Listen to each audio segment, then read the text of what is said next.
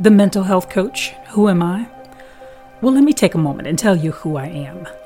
I'm a survivor, a life coach, a counselor, multiple doctorate degrees and certificates and certifications, and someone who has had their fair share of trauma and abuse. I am also a student of coaching, which helped me to rebuild my life brick by brick. I am Angela Seabrooks, and I'm here to support you as we unpack the baggage that's been weighing you down. Let's get started.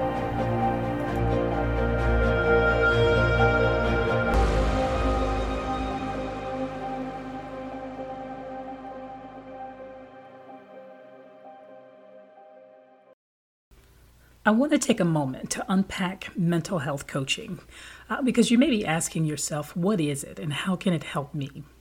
As a mental health coach and counselor, I've spent a lot of years working with individuals struggling with a variety of just life's challenges, um, things such as navigating depression and anxiety, sometimes brought on by just the stress of everyday life.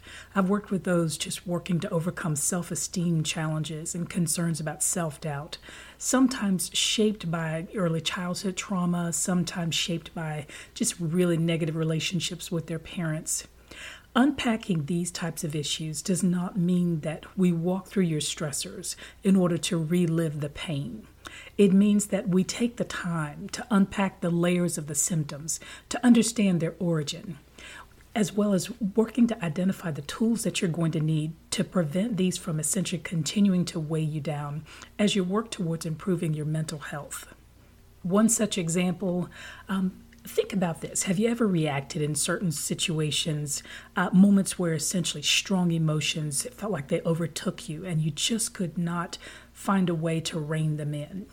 Well, after the overreaction, maybe you had a moment to apologize, or maybe sometimes you still felt that same intensity in the pit of your stomach, even though you may have been remorseful.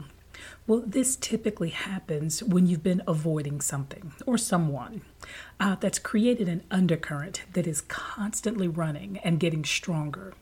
You see, you can avoid people, you can avoid places, you can avoid topics, you can avoid things, but what you can't avoid are your emotions.